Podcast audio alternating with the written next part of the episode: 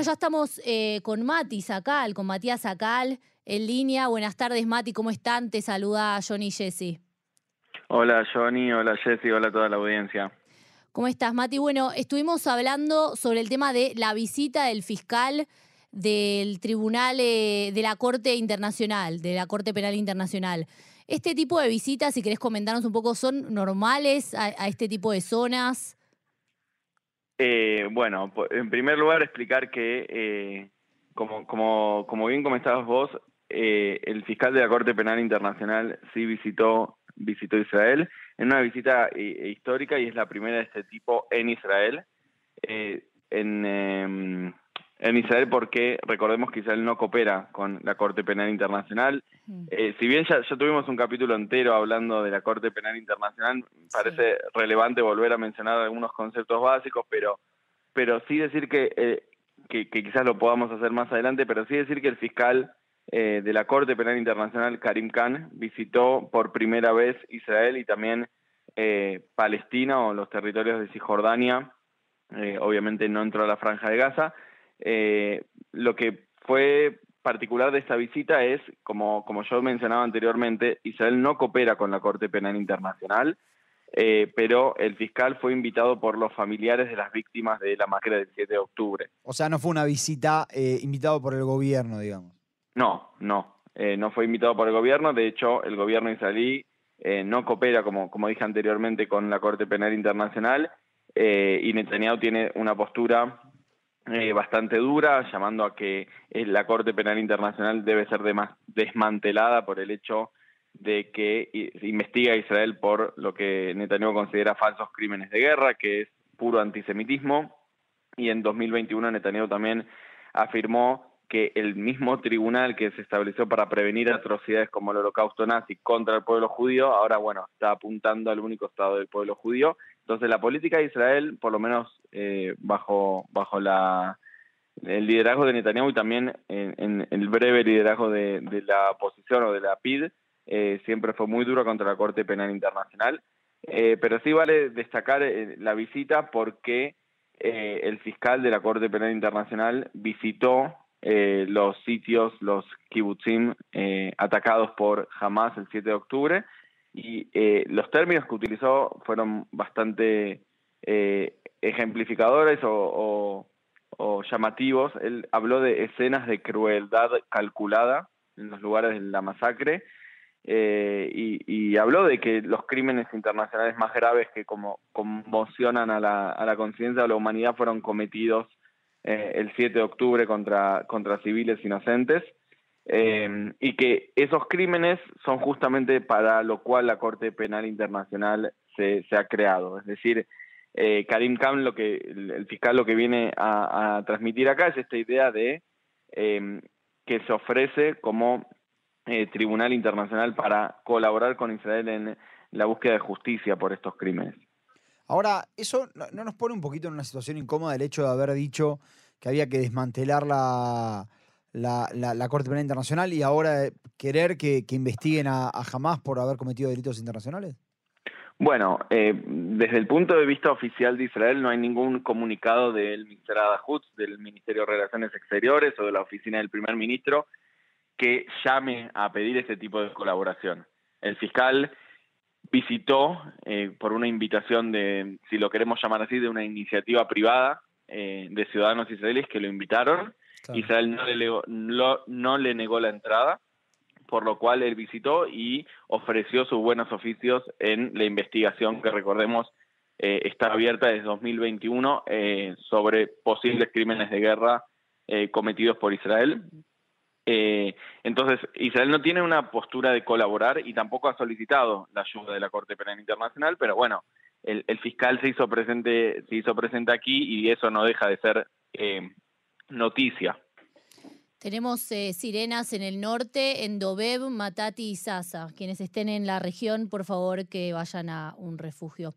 Mati, yo quería preguntarte con respecto a los crímenes por parte de Hamas. Si, por ejemplo, los crímenes del 7 de octubre, estuvimos contando hoy con Johnny que se está viendo de armar algún tipo de, cuestión especial para juzgar estos crímenes. ¿Entra en algo la Corte Penal Internacional acá? Eh, mira, hasta donde yo sé, hay abogados israelíes que, eh, junto con víctimas de, los crímenes cometidos por Hamas eh, y familiares de secuestrados, han presentado demandas contra Hamas ante la Corte Penal Internacional, que a nivel de, persecución de justicia me parece algo muy interesante, me parece una, una postura en donde por primera vez más allá de la respuesta militar que Israel tenga contra el grupo terrorista Hamas y y todos los, los miembros del grupo terrorista. Me parece que también la persecución de eh, estos miembros en foros internacionales eh, también contribuye a, la búsqueda de justicia. Eh, dicho eso, hasta donde yo tengo entendido, Israel no es que colabora con esos esfuerzos porque tampoco quiere abrir la puerta para que la Corte Penal Internacional pueda investigar los posibles crímenes cometidos por Israel, que eh, recordemos, Israel no es parte de la, del Estatuto de Roma, de la Corte Penal Internacional, por lo cual eh, Israel no colabora y no, no es parte de ese tratado. Hmm. Claro. Ahora, eh, Mati, ¿cuál es, cuál es el, para que nos expliques un poquito, cuáles serían los delitos que, que cometió Hamas en particular? Bueno, estamos hablando, o sea, esto es lo que sucedió el 7 de octubre, estamos hablando de asesinatos masivos, de violaciones, estamos hablando de secuestros, eh, crímenes que son que se constituyen crímenes de guerra y crímenes de lesa humanidad. Eh, me atrevería a decir que también eh, el crimen de genocidio por el hecho de la intención total o de destruir total o parcialmente a miembros de un grupo. Sabemos que este grupo está bastante, es un grupo protegido, que son en su mayoría judíos quienes estaban allí.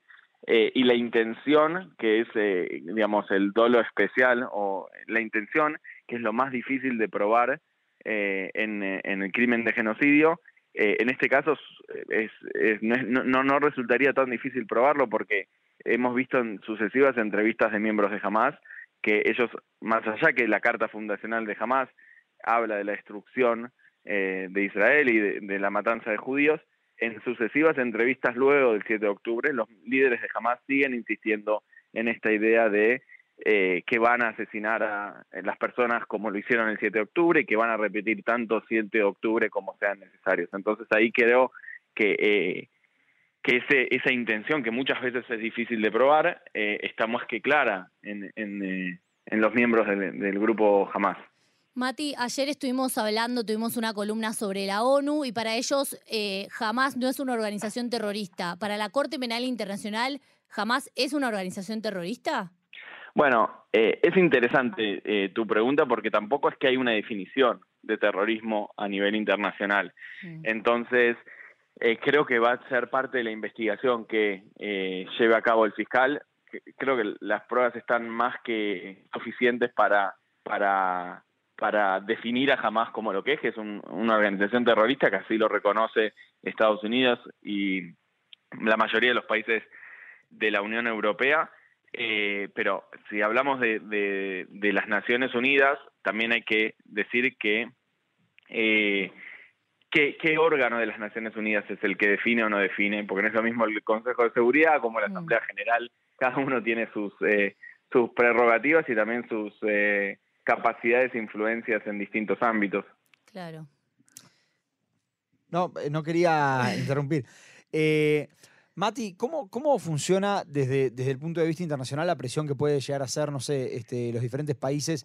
Dijiste, Israel no, no, va a presionar por algo en lo que, un proceso en el que no cree, pero capaz podemos esperar presión para que la, la, Corte Penal funcione este, de otros países como Estados Unidos o, o otro del sector europeo. Bueno, es interesante la pregunta que, vos haces porque justamente hoy se espera que el Consejo de Seguridad de la ONU vote sobre una resolución patrocinada por, por los árabes, principalmente por Emiratos Árabes, que pide el cese al fuego en Gaza. Eh, la votación estaba prevista para ayer, pero eh, como el veto de Estados Unidos era clave y sabemos que si hay un veto de alguno de los países, Estados miembros permanentes del Consejo de Seguridad, la resolución no pasa. Eh, entonces están llevando actualmente en estas mismas horas negociaciones para lograr que Estados Unidos, el aliado más cercano a Israel, se abstenga o, vote por el sí en esa resolución. Eh, en ese sentido, eh, lo que se espera o lo que quieren hacer es cambiar el lenguaje de, de, la resolución del Consejo de Seguridad de, las, de, de la ONU, que en vez de decir el fin de, o el cese al fuego, sino una suspensión de, las hostilidades para que Estados Unidos no lo, no lo vete. Recordemos que si una resolución pasa por el Consejo de Seguridad, eh, es vinculante, es decir, es jurídicamente obligatoria, pero también recordemos que en la práctica muchas partes o muchos estados optan por ignorar estas eh, solicitudes, aunque sean obligatorias por parte del Consejo de Seguridad. Entonces creo que eh, bottom line, lo que pasa acá es eh, también hasta cuándo Estados Unidos va, va a poder eh, continuar apoyando eh, los objetivos de Israel, que ayer vimos, estuvo aquí el secretario de Seguridad, creo que ese es el título, Austin, de mm. Estados Unidos, quien, quien dijo, no soy yo el que pone los tiempos para, para la guerra, esta es una guerra de Israel. Sí hablan de que Israel debe respetar el derecho internacional humanitario, permitir la entrada de ayuda humanitaria a Gaza, eh, pero parecería ser que Estados Unidos continúa firme eh, en el apoyo hacia Israel, hacia el derecho a la defensa y, con el objetivo claro que tiene Israel, que es la eliminación de, de Hamas y la vuelta de los secuestrados. Mati, la última por lo menos de mi parte, no sé si después Johnny quiere preguntar algo más. Más allá de ofrecer sus servicios, ¿la Corte Penal Internacional puede hacer otra cosa, digamos, de forma independiente? Bueno, la Corte Penal Internacional tiene una investigación abierta contra eh, eh, eh, Israel, o sea, tiene una investigación abierta en lo que ellos consideran el territorio de Palestina. Nosotros ya hemos hablado mucho, o sea, hemos tenido otro capítulo sobre la jurisdicción. Les, recomiendo a la gente que entre al, al podcast de Karen en Español y pueden ver ahí donde hablamos eh, eh, en, donde me explayé un poco más sobre eh, Palestina, porque sí es considerado un Estado para la Corte Penal Internacional y si tiene una jurisdicción. pero sí vale la pena mencionar que ellos consideran que tienen jurisdicción sobre el territorio que ellos consideran conquistado por Israel en el 67, que sería Cisjordania, Jerusalén Oriental y la Franja de Gaza. Entonces, esa investigación que permanece abierta de 2021 todo lo que hemos visto desde el 7 de octubre en adelante se va a sumar a esa investigación. Eh, y por eso creo que también es un eh, punto a tener en cuenta la visita del fiscal hacia Israel, que creo que en otro contexto nunca hubiese sido posible porque dudo que, Israel hubiese cooperado em, con, el fiscal en una investigación que, que Israel eh, descree. Ahora, Mati, el hecho de que estén en la franja de Gaza los secuestrados, ¿hace que, ellos, que la Corte Penal Internacional tenga más incidencia sobre este tema, aunque sean israelíes? Eh, puede ser, puede ser. Dudo que la Corte Penal Internacional, porque no es su función, sea un órgano mediador eh, en cuanto a la, liberación de estos secuestrados. Hemos visto que la Cruz Roja, que, que, también debería tener un rol, eh, en mi opinión, más activo, tampoco ha podido ser bastante efectiva en, lograr la liberación de, los secuestrados, menos un órgano estrictamente jurídico eh, como es la, Corte Penal Internacional. Pero, pero sí, sí ejerce una presión internacional y recordemos que, si bien antes mencionábamos el Consejo de Seguridad de las Naciones Unidas, también el Consejo de Seguridad de las Naciones Unidas puede solicitarle a la Corte Penal Internacional que suspenda una investigación por el periodo de un año. Eh, eh, y ahí juega un rol nuevamente importante el de Estados Unidos, eh, que pueda promover una resolución que le pida a la Corte que frene una potencial investigación contra Israel. Claro, y ahí, y ahí sí habría, habría un problema, ¿no? Porque e, esto es lo que yo, a lo que yo vuelvo, digamos. Esta, esta cuestión de Israel no quiere apoyar una investigación en su contra, no quiere apoyar al, órgano, pero sí, este, capaz que sí le interesa que, que termine investigándose eh, los crímenes de Hamas. Eh, sí, yo creo que igual, por lo menos eh, a la luz de, lo, de, los hechos, creo que la, la, política que tiene Israel no va tanto por los foros eh, internacionales de, de, búsqueda de justicia, como puede ser la Corte Penal Internacional, sino eh, por el combate en, territorio gazatí, donde, donde actualmente se, se, están llevando los combates contra el grupo terrorista Hamas eh, y creo que el objetivo de Israel es bastante claro, que es la eliminación de cualquier tipo de soberanía de Hamas sobre la franja de Gaza.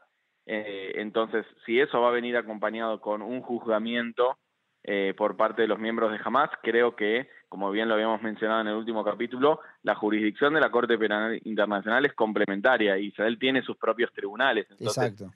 Entonces, eh, los presos o detenidos de Hamas van a ser juzgados por eh, jueces israelíes con la ley israelí. Eh, creo que el caso de la Corte Penal Internacional le sirve más a, a, a la autoridad palestina, quien no tiene la capacidad o no puede o no quiere juzgar eh, crímenes eh, dentro de su territorio. Claro. Bien, Mati, la verdad, muy, muy interesante. Eh, te agradecemos como siempre por estar con nosotros y ojalá la próxima sea aquí en el estudio. Ojalá así sea y ojalá sea con cuestiones más alegres que, que podamos estar contando y que, que, que, pronto vuelvan todos los secuestrados hacia, hacia territorio israelí. Exactamente, un abrazo, Mati, chao. Hasta luego. Chao, chao.